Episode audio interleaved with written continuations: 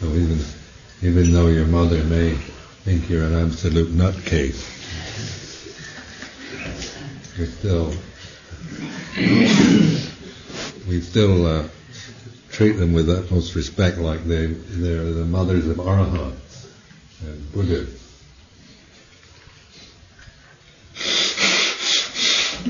Fathers too.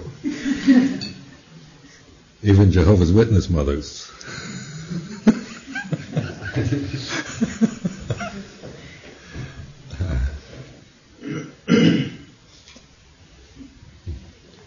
However, they don't care much about the ashes and all the rest. And what do they do? They cremate or bury? Or? Well, they just bury, but they don't make much fuss about uh, uh, funerals and uh, you know these kind of things. Which is quite a contrast in the Catholic country where Yeah. there is a, such a cloud of uh, you know of the departed. Remember when we went into the catacombs?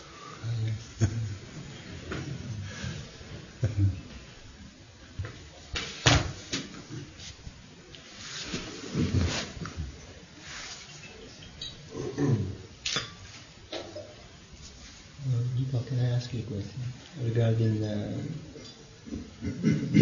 you know relatives that have died uh, in accidents so on? Like for instance, in Italy, uh, this is very much felt, particularly if a mother loses a son.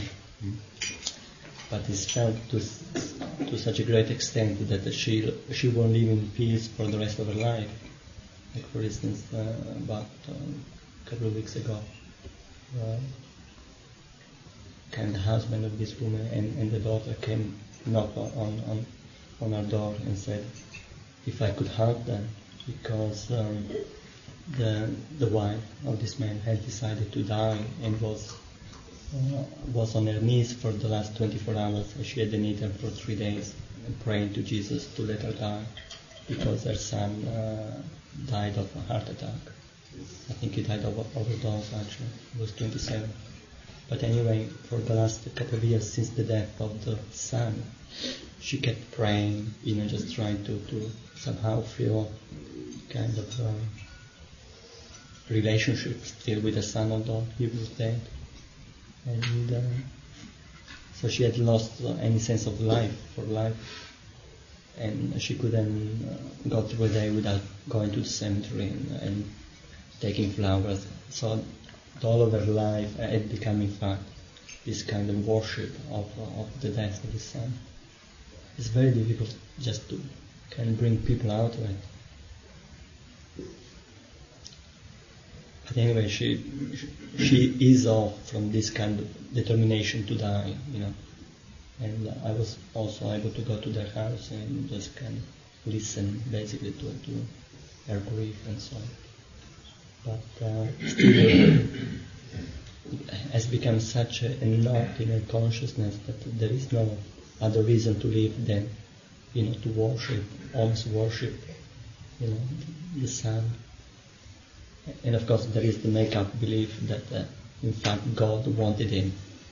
So she can find some peace of mind with that, although it's very kind of a sorrowful event.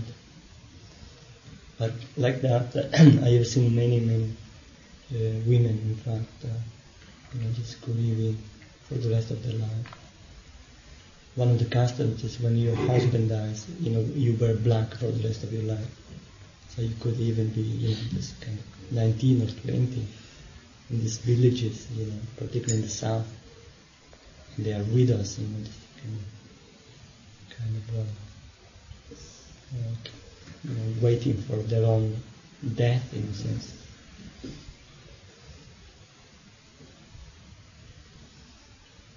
How does the Catholic Church treat it?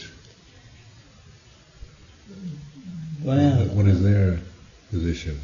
Do they encourage that? pardon? Do they encourage that? Well, they do to a certain extent because they have prayers for the departed, and then they have uh, a, uh, one day a year.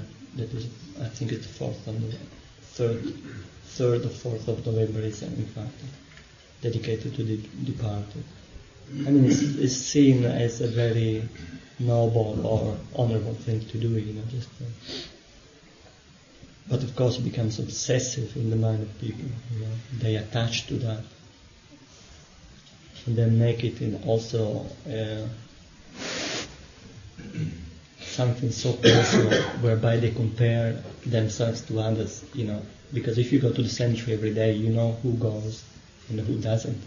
Who takes flowers every day, does not take flowers every day, who pays for the rice, you know, once a week or a couple of times a week, and who doesn't. So it becomes almost a competition of who's, you know, who is better. human, human carries on.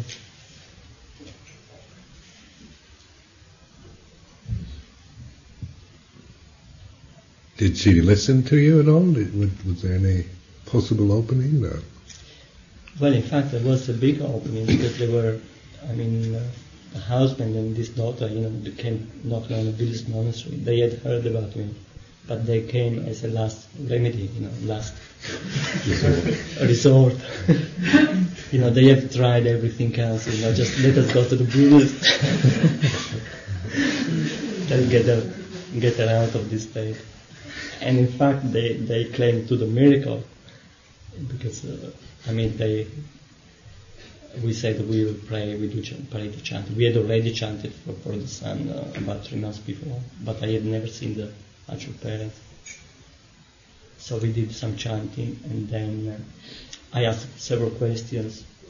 And um, so when they told me she was uh, praying to Jesus for the last 24 hours on her knees, on the bed of sand, bed, bed, bedside, um, I said, well, um, we'll ch- ch- chant for her, and I can come to your house because they wanted me to go and talk to to them. I said, but uh, the most appropriate thing to do, you know, when a bhikkhu comes to the house is to offer, to, uh, to give uh, offerings, you know. And so they said, yes, please come to our house and we shall tell, you know, um, I shall tell my, my wife that uh, you will be coming and she can make offering to you. So in fact, soon after the visit, uh, the daughter was able to talk through the night with the mother and she came out of the stage. And uh, meanwhile, I had sent her a big uh, picture that I just happened to have in the cover of Jesus.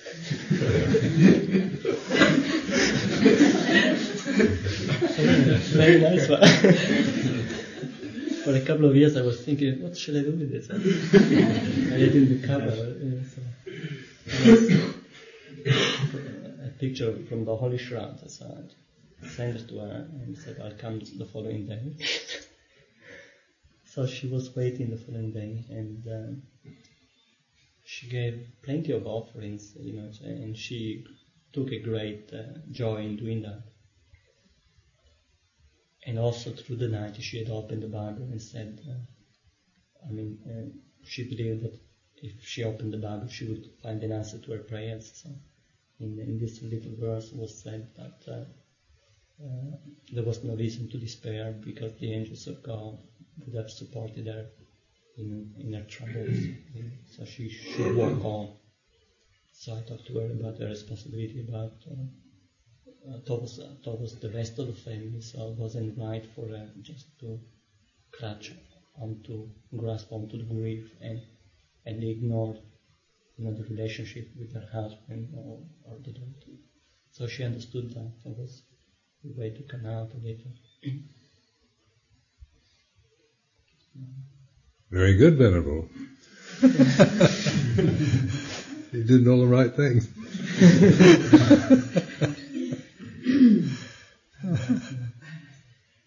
but it's very strong in, in fact, in the mind of people, this, this kind of duty to grieve. You know, as I said, well, in some of those uh, churches, uh, they're so morbid, aren't they? Mm. So, with all these grieving figures. All, every, you know, in Catholic churches in Italy and Spain, they're all this filled with grief.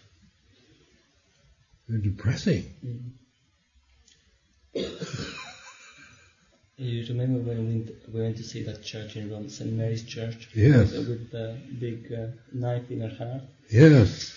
Well, in Insezze, they have a procession where they carry a statue of the Mary dressed in black, grieving, with this knife, you know, just kind of stuck in there. so this, It is familiar. And that's the church where they crawl up the stairs on their knees, isn't it? yes.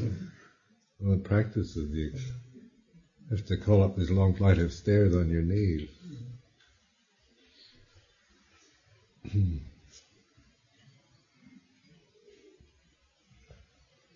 I thought the Italians were supposed to be sunny, kind of wine drinking types. The Mena.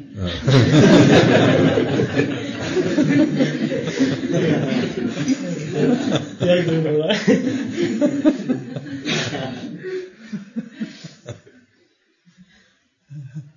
there is our neighbor that is always insisting to to give me some wine. You know, he almost uh, convinced John to drink some. he literally had to run off the house. You know, just in there. He had to leave. He was embarrassed. Well, here in this country, they don't give you any chance to grieve. It's the opposite. In Britain, they don't. They almost kind of forbid grief. It's a stiff upper lip kind of get get them in, burn them up, get rid of the stuff, and then don't even think about it. Get drunk.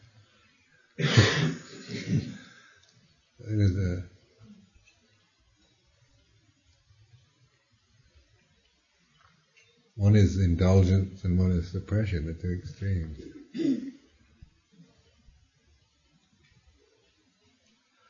But there's a there's a kind of pleasure in in sadness.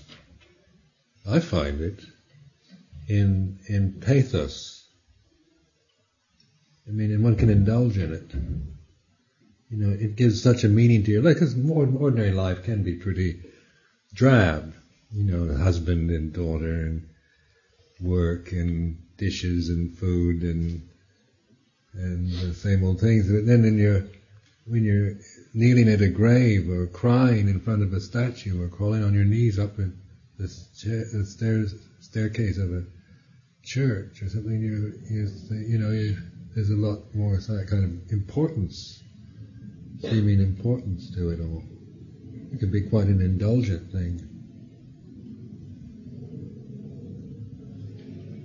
So uh, I think you know that people can easily think that that's the right thing to do, and also there's a certain amount of it makes your life much more gives it some kind of focus because I think most people's lives is pretty boring and dreary. so something like that, your son dies, or you can really indulge in, you know, the the grief and the sadness that come from that. Where at a level, that's a good thing to do, to grieve. But then it but then to know the difference between what is really grief and what is indulging in grief.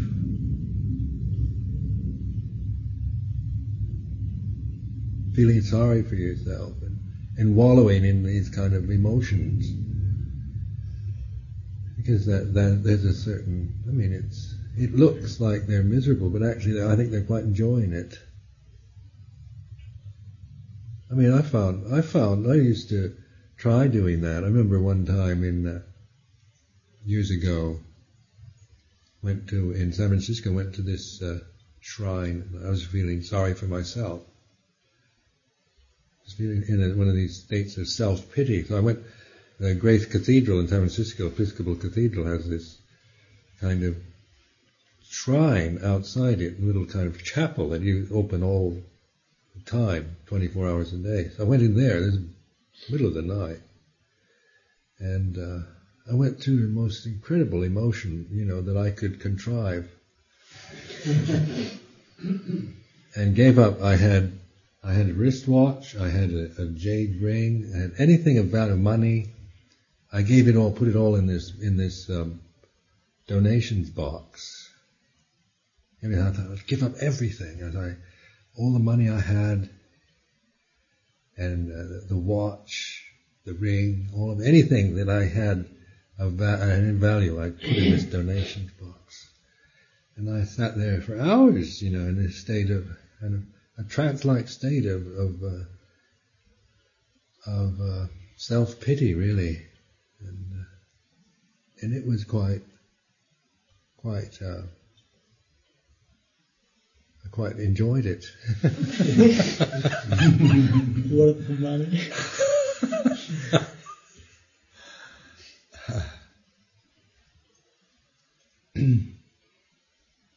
But I was hoping some transforming experience would happen, but nothing did. You know, yet, you know, please, you know, strike me with a thunderbolt or do something. Uh, at the end, after a while, I got kind of weary of it all and disappointed, got up and left. Then I wished I could get my watch and ring back. and I didn't have any money to, to pay for the tram to get back home.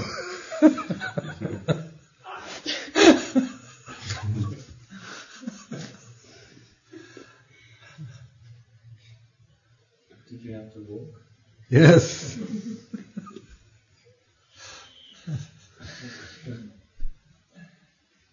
and I think in, in Catholic countries also where the women are, that's a role for them, isn't it?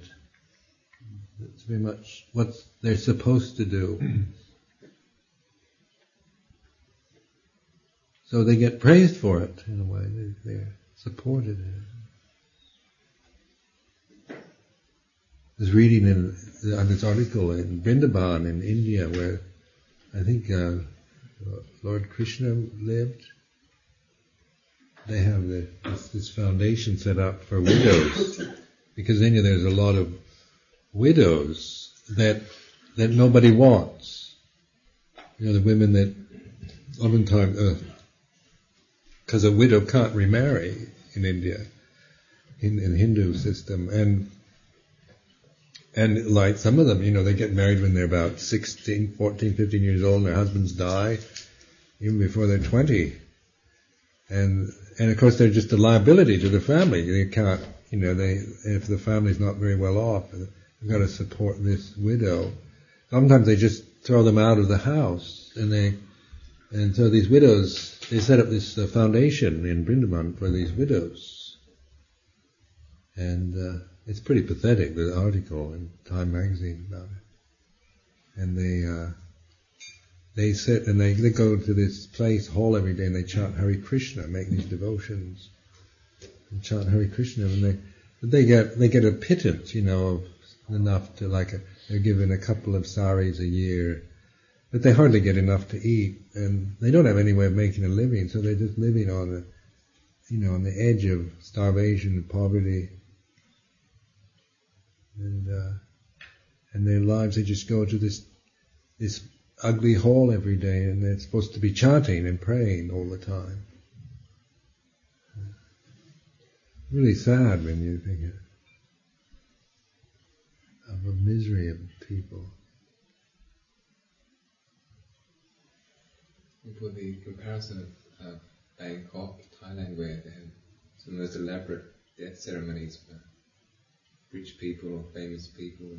They go on for like months, and people go every day to the monastery to listen to the monks chanting. It costs them thousands and thousands of baht for a funeral, uh, the actual ceremony ceremony before the, the funeral takes place. Quite amazing.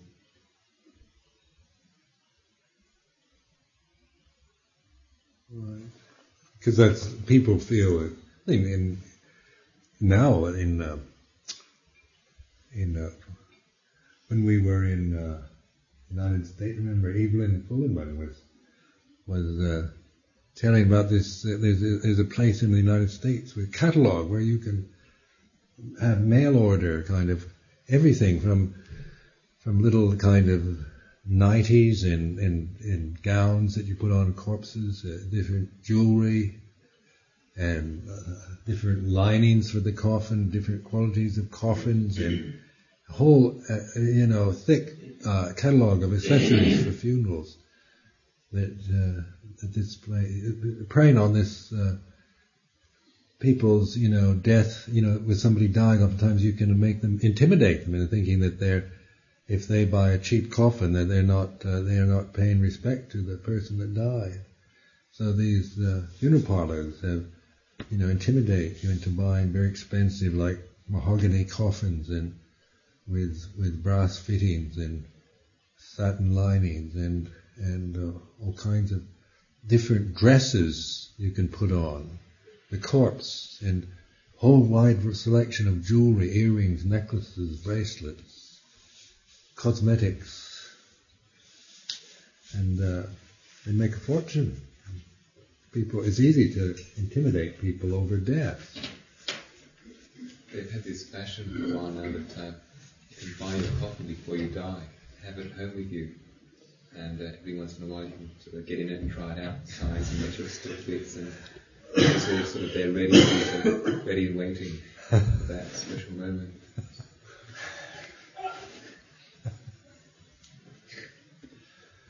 That'd be nice.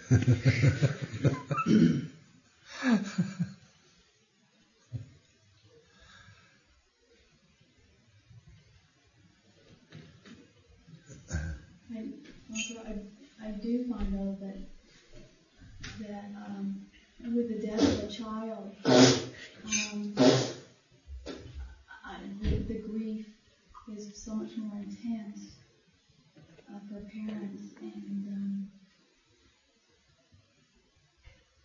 where as time goes by, you may get over the loss of a husband or other loved ones. But with the loss of a child, and I can't speak for fathers, I can only speak for, for mothers. but, um, and from my own personal experience, that even though grief fades, it comes back at the most unexpected times for years. And I've seen mothers who are 70 years old um, who's lost a child 50 years ago and suddenly the grief is there again. But that's just, uh, That's a natural. that's not a No, self-pity. No, it's a natural. Natural. But, but the, I guess what I'm trying to point out is that when you lose a husband or a, a parent, um, the grieving time um, is not as long as it is when you lose a child. And the effects of losing a child um, tends to be devastating for families too. At least, I don't know about any others, but it tends to be devastating for families as a unit. There's something that just seems to be kind of unnatural about losing a child. Yes. It's not supposed to be that way. They're supposed to outlive us, and and, and as mothers, um, I know I felt that it's like I, you want to take away the pain uh, for your children and, and their suffering, and you're used to kind of being able to kiss it and make it go away when they're little, and then when something like that happens, uh, you feel so helpless.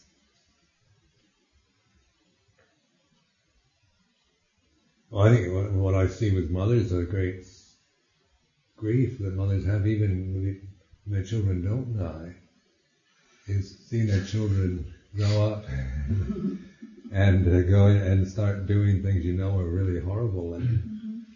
there's nothing you can do. You just have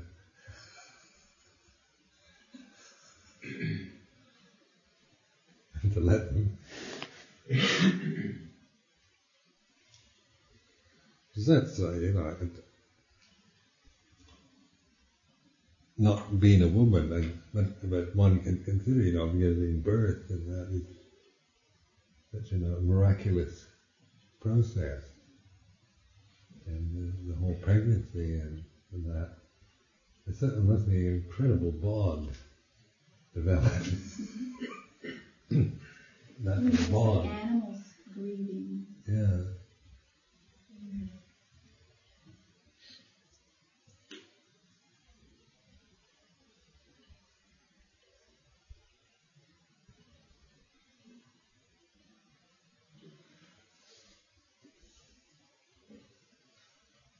Like abortion, is that how do how do women have you seen you know, women relate to uh, do they have grief about abortion or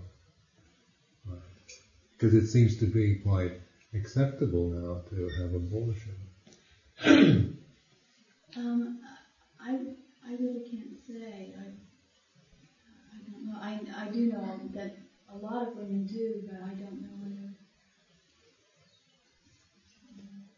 from my with women who have abortion, it really seems to vary um, depending on what stage of the pregnancy how old they are and their culture. I think that all women would suffer something, whether it's demonstrated or not. I think the sad thing is that um, there isn't always counselling that goes with it, and that can be, I think, terrible if they don't get the counselling before or even afterwards because often the effect um, is delayed. And um, I remember one woman, she had had an abortion and hadn't told, she then married another, uh, and um, hadn't told the husband that she'd had the abortion. And unfortunately, she actually had a stillbirth with her child. And because she hadn't really had counselling, she um, took it as, um, as uh, that she was being punished having had the abortion and stillbirth. And even at that point, she wasn't able to share it with her husband, so she was kind of grieving secretly as well because of that. You know, it was really it was very difficult to look after her because um, she she was bound in the situation where she hadn't told her husband. So it can be pretty devastating sometimes.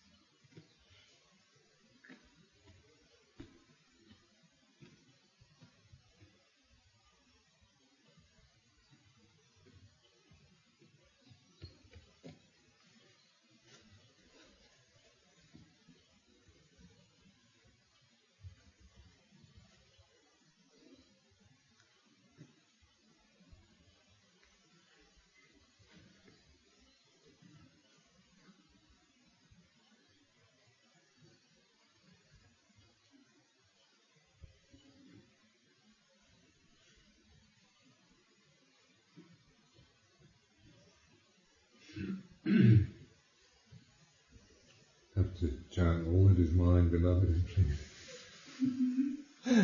that was very hard. I think I I wrote to uh, that part was very hard for me to. Um, it was the only part that was very very difficult for me to. but, but losing three children is very. well above and beyond that.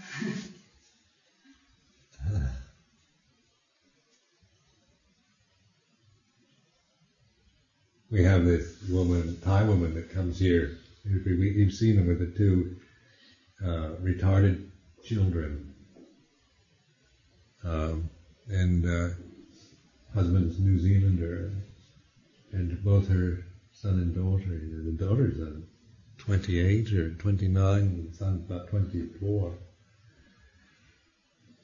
And she's had, and they had birth injuries, both of them, which made them mentally undeveloped. But what I'm amazed with her is how I've never seen a more kind of giving and devoted mother.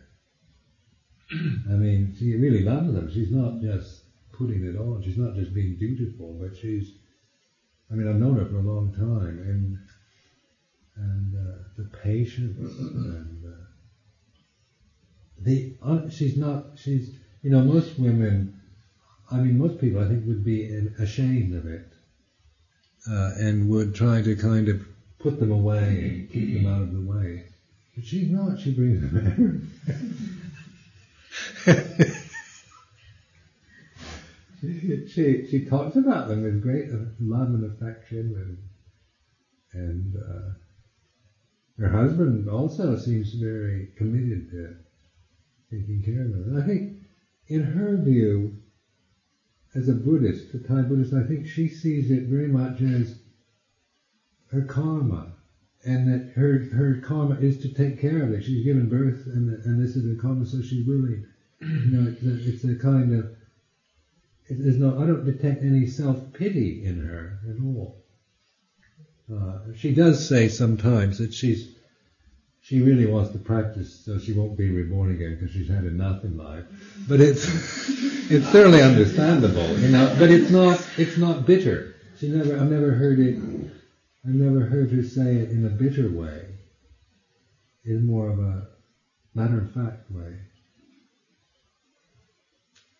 I found it very, you know, and, and of course one really enjoys when they come because and she's a very nice person in, her, in herself. And then her, even Serena and Jamie are quite, quite nice in their own right.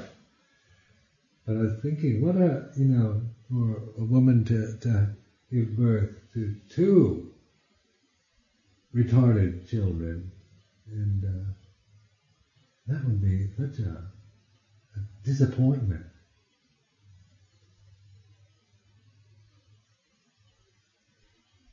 My experience is that they usually become very protective and if, to focus on the children and just in observing, I don't see that with I think it's Mrs. Parker mm-hmm. as well. She's um, that's the one observation. It's she's not protecting them either, and I, I've been quite inspired yeah, with just the way she appears to be with her, her children. Yeah.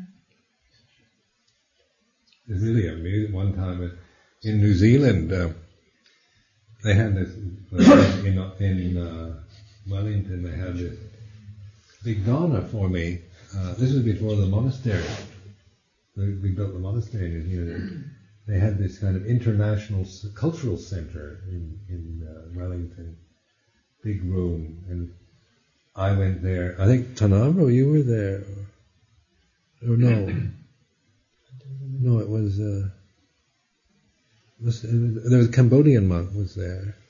Anyway, we there were all these people, you know, most of them Asian, Thai, Cambodian, uh, Lao, Sri Lankan people, and we were sitting with our alms bowls, and they had all this food on these tables across the room and uh, you know how Asian people provide food, and something uh, just you know covered in food, most delicious looking things. And Mrs. Parker was busy kind of organizing things, and she brought her daughter Serena, you see. And so she, when she was busy getting involved, and suddenly she looked over, and there was Serena at these tables, just gobbling the food.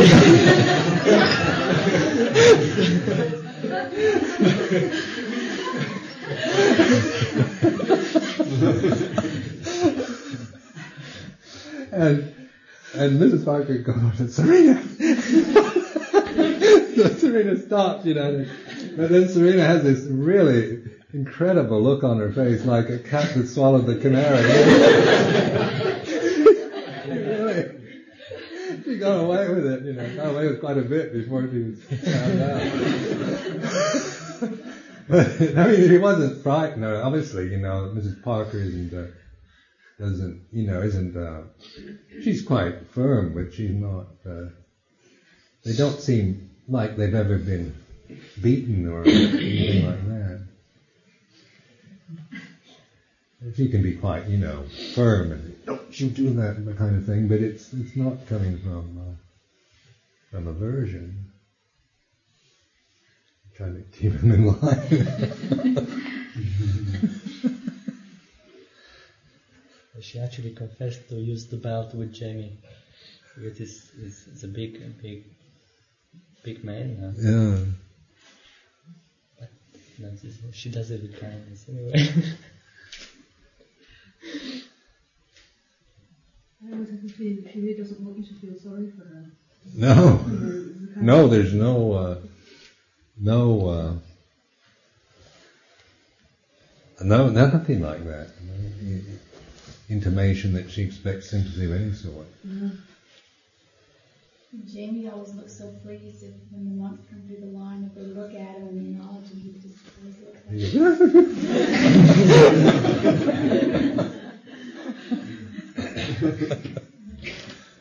like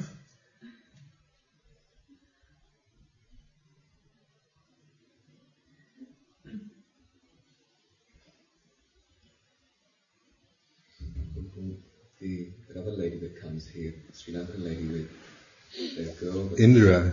Right.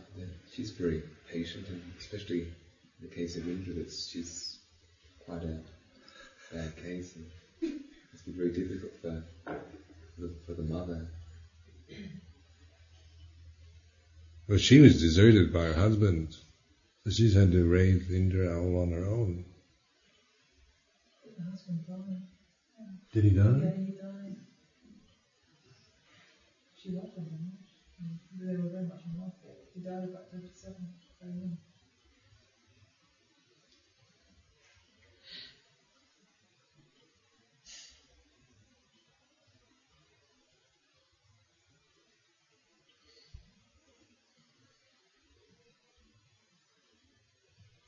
I think it's even more difficult because she wasn't born brain damaged. She's a normal baby. And uh, she got um, serious illness. And the husband was with the child and he couldn't get into the hospital because there was some kind of flood. And there was this delay. And during the delay, she developed brain damage. So, you know, really mother to watch her actually you know, the realization, yeah, always living with that knowledge that it was just kind of circumstances that led to um, things. yeah.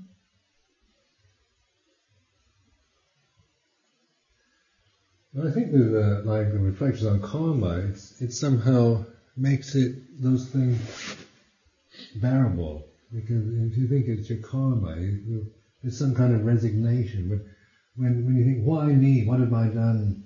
God, why did you do this to me? Kind of thing. It just it tends towards this sense of I've been. This should never happen. It's not right. Where when you think of karma, you, you put it in a perspective of things like this do happen, and it's my karma, and so I accept this karma. There's more grace and, and a kind of relief in accepting it than in thinking, why why did this have to happen to me? And uh, sometimes you hear people say, why? How could this happen to me? You know, well, they say, well, it happens to other people. Why not you? You think, why- why should it not happen to me? Can really be an opportunity for great personal growth. Right. Those things can oftentimes the very, the very uh, things that awaken us. The tragedy. We had, you know, like with the people with the cancer patients we've had here, where they turned it into a, you know, that have died here uh, in uh, the monastery with cancer, they've all kind of turned what is an unfortunate thing into a into a very good thing, so that they're, you know, they they uh, one, you know, and then they're being involved in it yourself, like you you being in the hospice, you know that that death isn't depressing or bad, but most people think it is. And then then there was a woman in the Buddhist society that was dying of cancer, and uh, she didn't want to see anybody. And I think Venerable Amaro went to see her. She to speak to him. She didn't want to know. She didn't want to to uh, discuss it or hear anything. She just was angry, and she wasn't open to to anything. Different, you know, where she was she not only had cancer, she was totally miserable with it. You know, she was, you know, she was really, uh, you know, really suffering. Where the others had the cancer, but they didn't create the suffering around it. They had all the discomfort and the uh, unpleasantness of a disease, but they didn't. But they were getting outside the They, they could they could accept it, and uh, they didn't resent it or blame anyone. And so mentally, they were open and became more aware, more sensitive through that, through having that. And so then one sees that they turn what is considered a misfortune into good fortune. For the other woman, just compounded misery. I don't know how she died. I mean, she was just, uh, you know, a woman that I don't want to know, and I don't want, you know, it's just horrible what's happening to me, and I don't want to know anything. Dole me out, block me out, you know, annihilate me.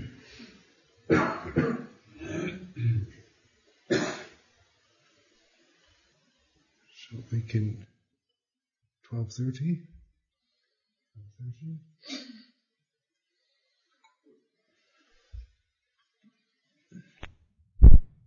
till it got so bad that I just couldn't, uh, you know, it, and, my foot was saying, my right foot was saying, don't look at me. Right foot, I can care less about.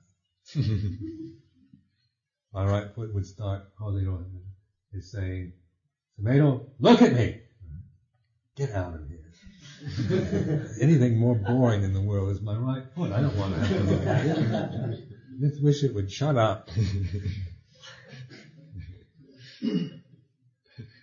because I have quite a, I have very nice thoughts. I have, I like ethereal idealism and things like this. It's beautiful, some of the things that go on in my head.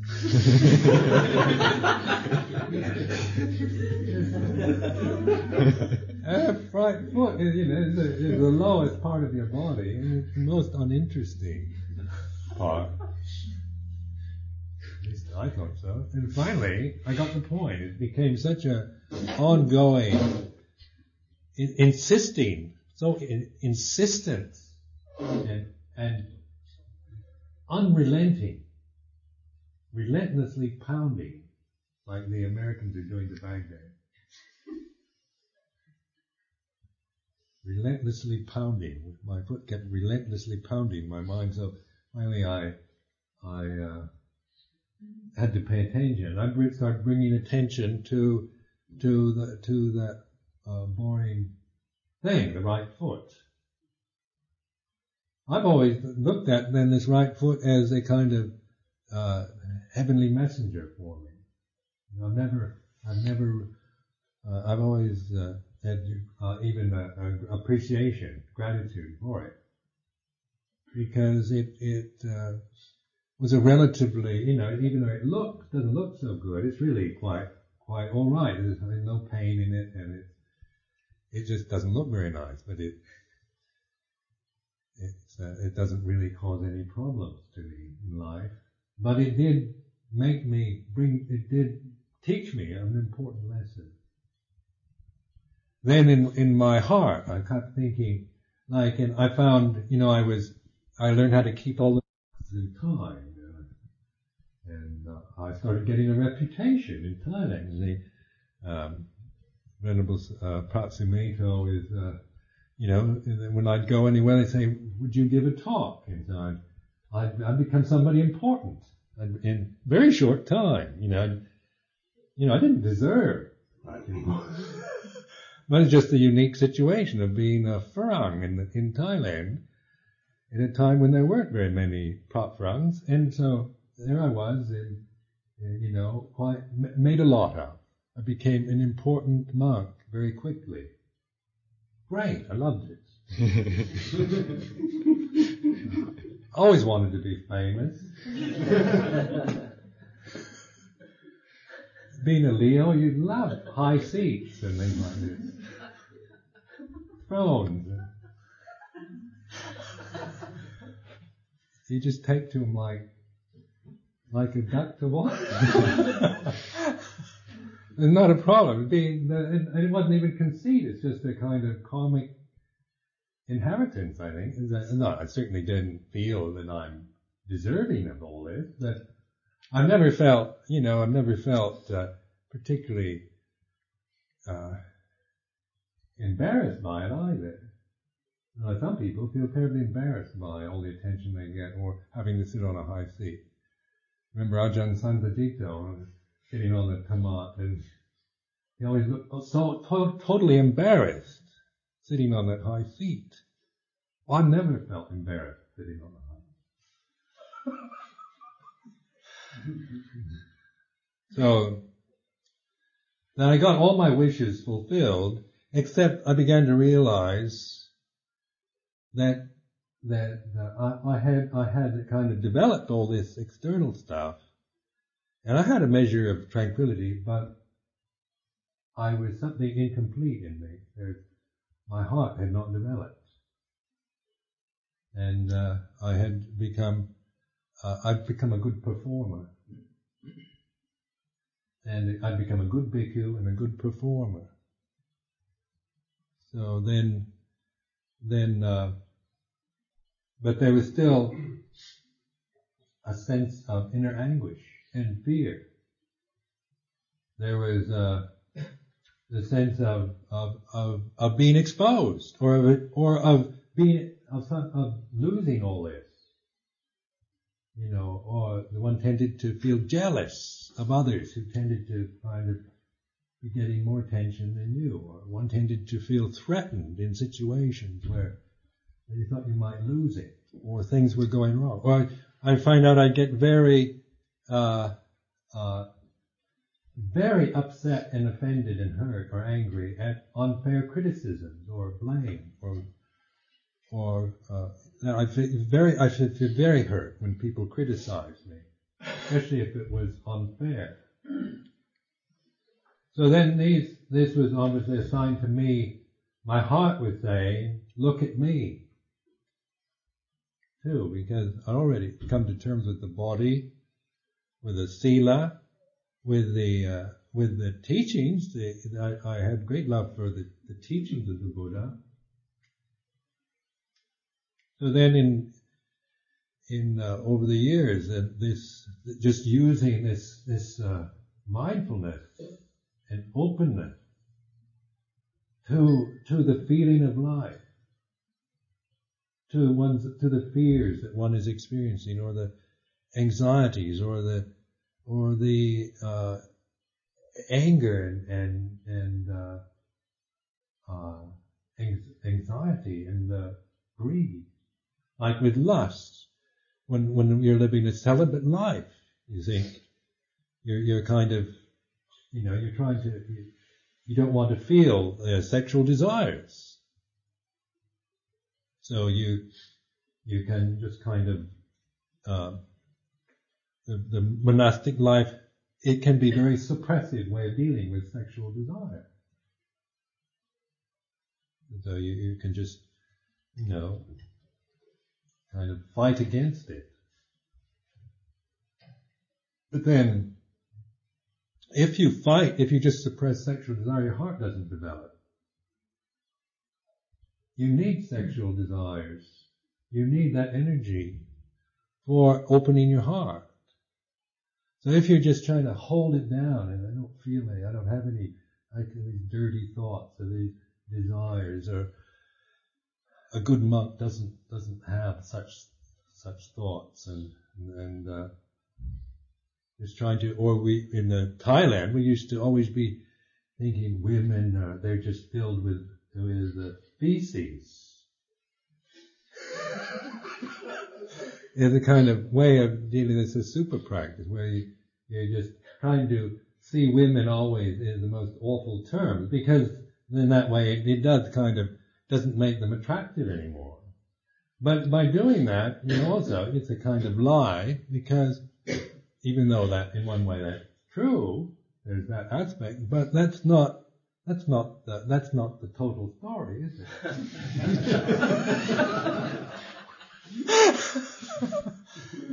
and so you can think that just by by by thinking that all the time, then it's going to, but it doesn't. It doesn't work. After a while, uh, even even if you think they're just filled with excrement, sexual desire still. while it doesn't it doesn't hold, because it's it's it's based on just the, the mind, the, the intellect? So that one one begins to uh, say accept this force, this drive, this energy, and direct it more, use it more rather than just suppress it. One uh, uh, with anger and uh, the suppressed anger and, and all that, one begins to to just be more willing to admit it and to, to bear it and to let go of it. Not suppress it with uh, with and I've given you reflections on doubt and uncertainty and how to deal with these hindrances so that the the uh, the actual body itself is being its its energies are going are filling it up. It's like you're it's like uh, something you you you you're allowing the whole thing to be energized with your mind. Otherwise, you end up with just holding everything down. Like if you're suppressing sexual desires, then you, you get all bound up in your in your guts. You just you're just holding it in, and you and and that uh, below the diaphragm, and you you just get incredibly tense and uh, and uh, miserable in your in your in your uh, abdomen.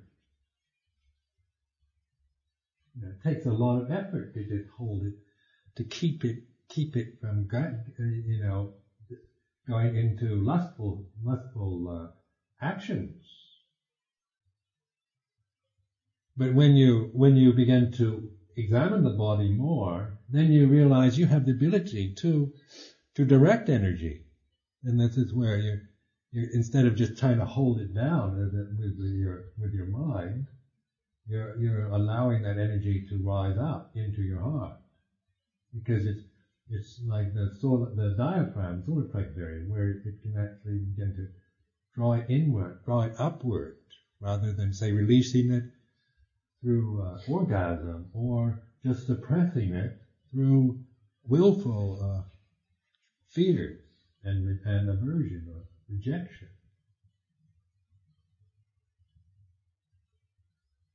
Then the heart, the ideals, all you have in your head, all the all the beautiful signs, road signs, with uh, all the lovely superlatives and and ethereal suggestions, instead of just trying to hang on to these signs in your head, which which you know makes you insensitive. What is more insensitive than an idealist? Have you met you met people with ideas, ideals, and they're just so terribly insensitive? because you, are all up here. You don't. Your your brain doesn't feel anything. You can talk about love, but not. But it's it's all it's all just uh, rubbish because you you don't feel it. You don't you don't love anyone. You just you just talk in sentimental terms about it because it's a nice idea, but it makes you insensitive. Just attachment to the view of love and goodness makes you insensitive. So that's why one, one tends to distrust people that are always talking about these high-minded things. Because some of the most insensitive, uh, unfeeling people have been people that I've met who who live in this intellectual realm and uh, and have a good line. But when it comes to the real thing, to actual uh, life itself are have no no awareness, no understanding, no sensitivity to the things around them. It's like one of the problems with Western civilizations and why we why we destroyed our environment. Why how could we pollute our planet the way we have? Because if we because we have ideas about it. That's why even environmentalists and ecologists I don't trust very much. they they're probably the same, operating from the same uh, ignorant position of how the environment should be according to an ideal, rather than than really opening the heart, their own heart, to feel life, to be willing to to feel this this uh, this living, breathing thing we're involved in, this this planetary system, this body itself, this the the the heavens and the earth, the whole thing, the human the human heart, is that is always the, the the marriage, the ideal of the perfection of the heart is the marriage of the the perfect marriage of the male female, the, the, the heavens and the earth. The, these are the symbols for that freedom of the heart.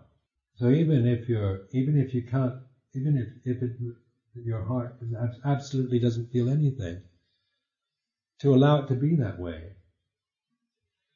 To, to start from the way it is rather than trying to think you should feel something with your heart. Or if you do, then note that there's this, these kind of tyrannical forces telling you what you should be doing. And trust more in just uh, be willing to be patient and be a little more sensitive. Two seconds more sensitive. Not intimidation, thing, you should be sensitive to everything and you should develop your heart. And then you start, Ajahn Sumedho said that I don't have a heart and I've got to develop it. And the whole retreat I've been trying to get my bloody heart going.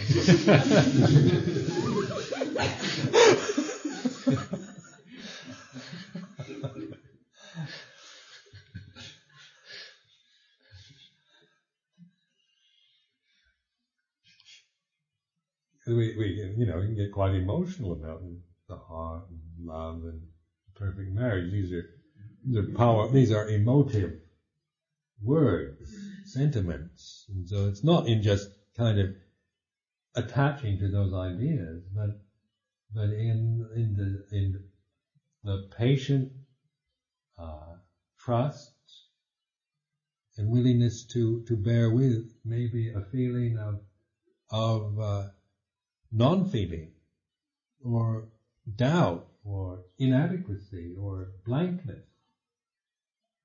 To start from where you are, rather than thinking that you should, there's something you should be feeling. When I first started in it, I didn't feel anything. I tried to uh, read these books about the opening of the heart. I'd sit there and I wouldn't, I wouldn't, just couldn't feel much of anything. I found it boring. I found my right foot more interesting than my heart. At least you could kind of twinkle your toes and twinkle your toes and things like that in your right foot, but do with your heart when it doesn't feel anything.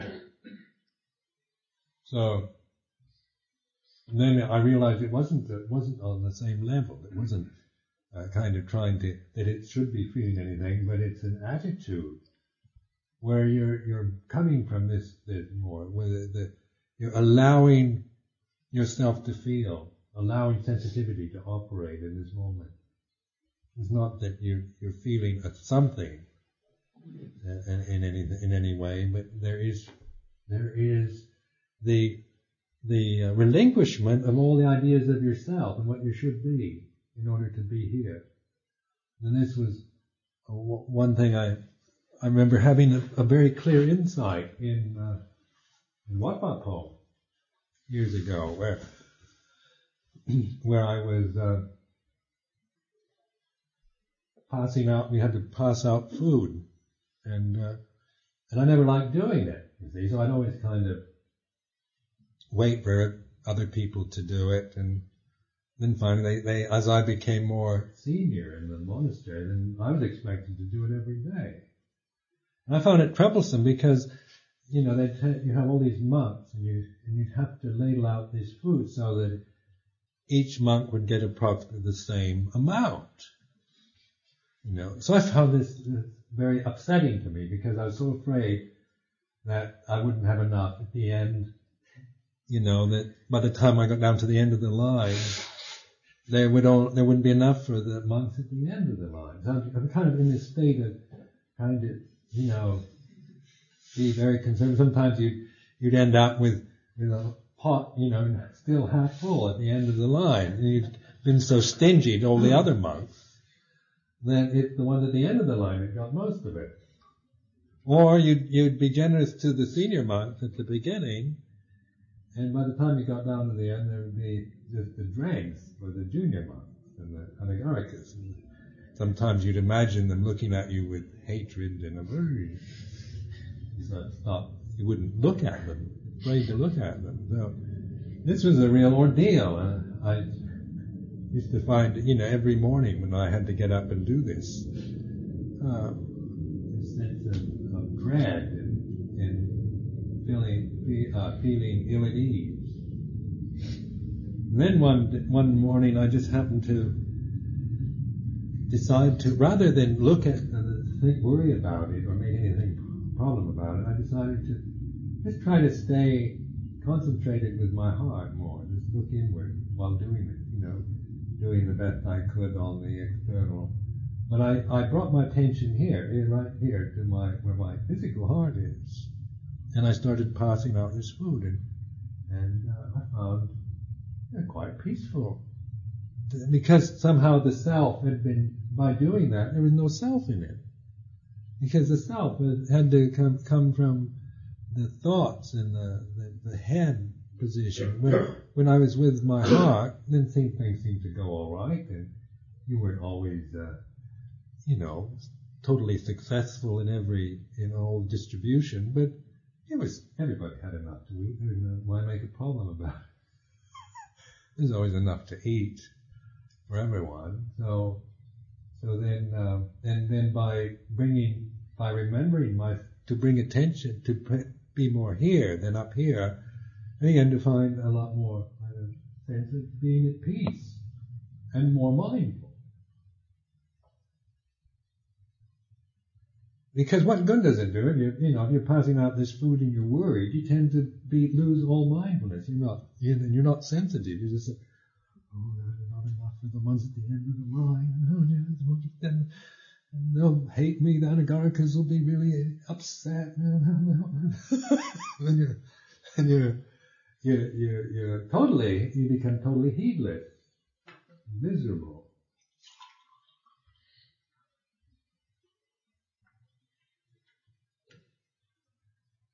Why, why in religion you talk about trust in the heart or faith. It comes from here, and it's not not uh, even even physically. You have this body. This body is is a is a uh, metaphor, isn't it? It's a it's a symbol. It's, it has a symbolic nature. Our own human body. When you have sila samadhi panna, you're talking about the body. And you're talking about Buddha Dhamma Sangha. You're, you're talking about now, and this the way it is now. You're not thinking in terms of Buddhas as being kind of energies in outer space or abstractions, ideals of the mind. You're, you're bringing you're bringing this this uh, these symbols, these these road signs, and rather than just collecting them and hanging on to them and ordering them and filing them away, you're you're you're developing the heart with it. And that takes that's what meditation is for. It's not to get your jhanas and get your samadhi and and to uh, become one someone who can sit still or do this or that. Because if if you're practicing for any selfish reason from the ego, then then you'll end up maybe with you know with a good posture but no heart. You're still you're still a miserable wretch. So like that's where when we listen, you, you, you listen to what what what's happening to you. You know, like like we learn rather than wait for somebody to tell you, or just just keep going in the in the momentum of your old habits until you you just crack up. you, you know, this this mindfulness is, is being receptive and open to to your own individual experience of life. Like if your right foot is giving you a lot of trouble, maybe it's, it's trying to say, you know, pay attention to me. Like my right foot was was a, was a Devaduta, a messenger, sent. Say, pay attention to me.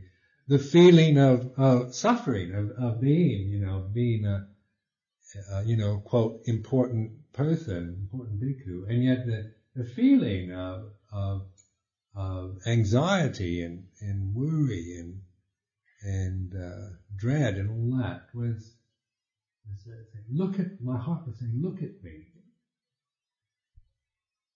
I'm doing quite well on, on the exterior side.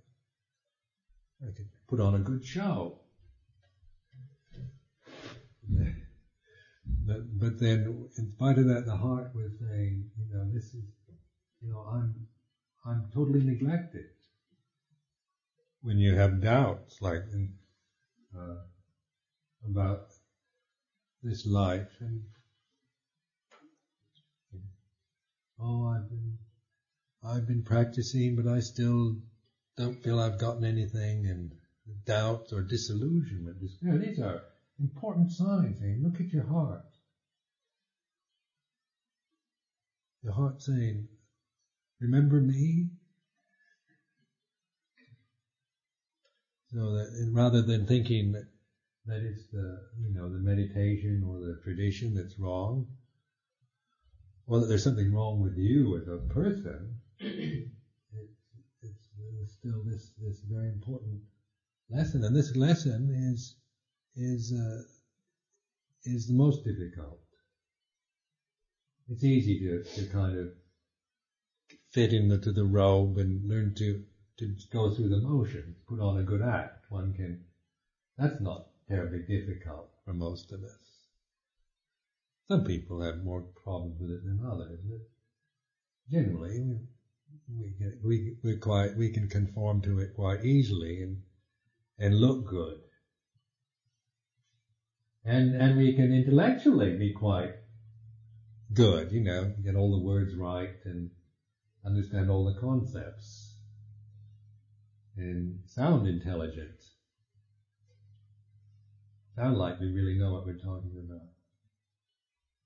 That's not terribly difficult either. But what what is the, the big the, the the ultimate release is the liberation, the unshakability of the heart. Not and unshakability doesn't mean kind of uh, rigidity. It means balance. It means uh, liberation, flexibility.